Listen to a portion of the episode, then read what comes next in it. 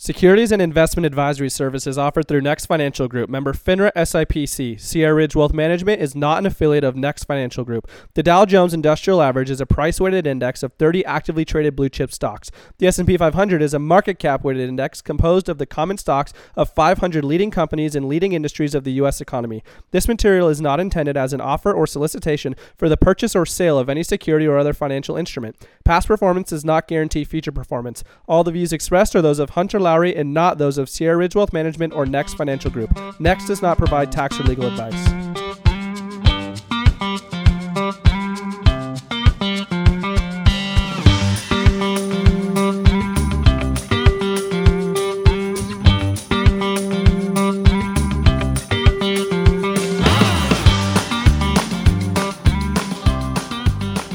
Hey, what's going on, everybody? Welcome back to the Wealth Accelerator Podcast. Hunter Lowry here. My goal is to help you to create a family legacy, not just short-term wealth. So last episode, I let you guys know I was heading to Montana to chase some fish down the river. And it was absolutely such a blast. Unbelievably beautiful up there. I'd never been to Montana before, and the only unfortunate part was it was kind of smoky. I think it's seriously smoky everywhere in the country right now, is at least what it feels like. But so pretty. I've never been in big country like that before, where you just feels like you could see forever. Everything just looked like a postcard, or like you would think in the movies. It's just absolutely gorgeous. And we're in a little town of Ennis. It's an amazing little town, really quaint. So it was just overall such a fun time. I mean, it's so hard to complain when you can wake up early, fish through the day, and then just come home and take a nap. Pretty rough way to spend the weekend. But the only bummer was the river was in Hudal, which I'd never even heard of that before. But basically what it means is that you can't fish past 2 in the afternoon because the water temperatures were too hot. So I guess I didn't want to put too much pressure on the fish and have them die, I guess, when you catch them. So that made us have to get up pretty dang early to make sure we were on the river by sunrise so we could take full advantage of the day. And the fishing, it was a little bit slow because of the heat, but still so fun. I mean, we still caught 10 to 15 fish each day. Some decent fish, some tiny ones. We didn't catch any monsters, but all in all, again, just such an awesome time.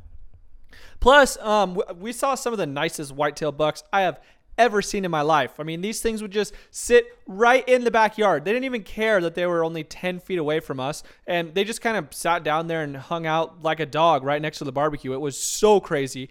Oh, and we also saw a bull moose. I mean, I've never seen a moose in my life before. When we found this thing, I was just in awe. It was probably 25 yards from us off the river, and he was just a monster. I'm not kidding. I just sat there and stared at him for about 10 minutes, just in disbelief of how massive he was. So we were really, really fortunate to see all that cool stuff.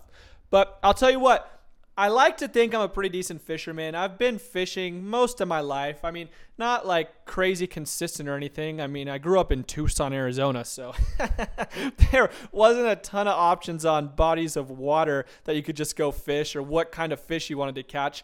We had some little neighborhood ponds with bass in them, and I used to sneak into them and ride my bike in there when I was young. And sometimes some of the homeowners would run out there and yell at me and tell me to go home. But I'd catch some fish in there. And every so often we'd make a weekend trip up to a lake somewhere.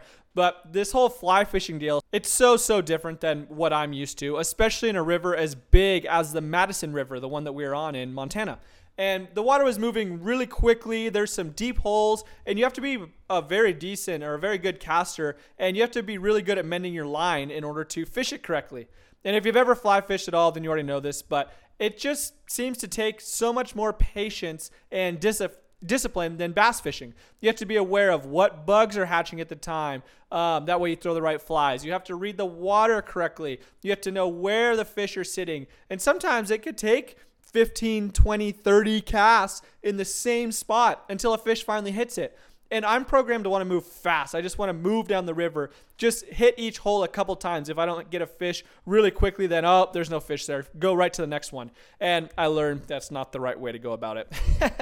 And there's a reason that I just got my butt kicked out there compared to the other people fishing. It can really just take a lot of time and a lot of planning to catch the good ones. It's very hard to stay patient. It's hard to keep working on the same spot, but most of the time it does pay off. And I bet you see where I'm going with this now. It's hard to stay disciplined in your finances and in your investing and know that it's going to pay off, especially with investing for long-term goals, putting money away for something that you aren't going to be rewarded for potentially 20, 30, 40 years. But as hard as it is to remember, there's a time to reap and there's a time to sow. There's a reason that some of the guys out there fishing constantly catch big fish and have success, because they study the environment. They understand which bug is hatching at what time of the year. They understand the way the water moves and where the big fish live. And they recognize how to get their bait in front of the fish on a consistent basis. But that didn't happen overnight. These guys have fished that river for 30 or 40 years. And when I saw pictures of what they were catching before we went, I figured we would just fly up there and it would be easy. And there were big fish everywhere just wanting to jump in the boat with me. Yeah, not at all. Half the ones that I caught, they were the size of my pointer finger. But those guys have been honing their craft for a good portion of their life. And now they reap the benefit of that hard work by catching beautiful fish on a consistent basis. And I have a long ways to go on that level. I realize that. But when you're investing for a long-term goal, whether you're putting away $6,000 a year into a Roth IRA or $200,000 a year towards a goal, sometimes it can almost feel pointless. It isn't instant gratification. You don't reap the rewards right away. And there's no guarantee that it's going to just be smooth sailing the entire ride. But I will guarantee you this. If you continue to put in the effort and you continue to be disciplined with your investing and your budgeting, then you're going to be successful over the long run. So I'll tell you what, I got a pretty good bug for the fly fishing going on right now. I need to go explore some of the rivers around here up in Northern California. There's so many different places to go, and I haven't really done much exploring, at least in terms of the fly fishing in this area, probably because I'm riding horses in a lot of my free time. But I don't know, I might have to switch it up a little bit and work on my fly fishing now. So if you would like help going over your game plan, talking about your goals and making sure that your investments are set up correctly to reach those goals, then make sure to head over to my website at hunterlowry.com. You can schedule a free consultation with me. We'll talk for 20 or 30 minutes and just go over a game plan for you. Hey, it's a great day to have a great day, guys. Take care.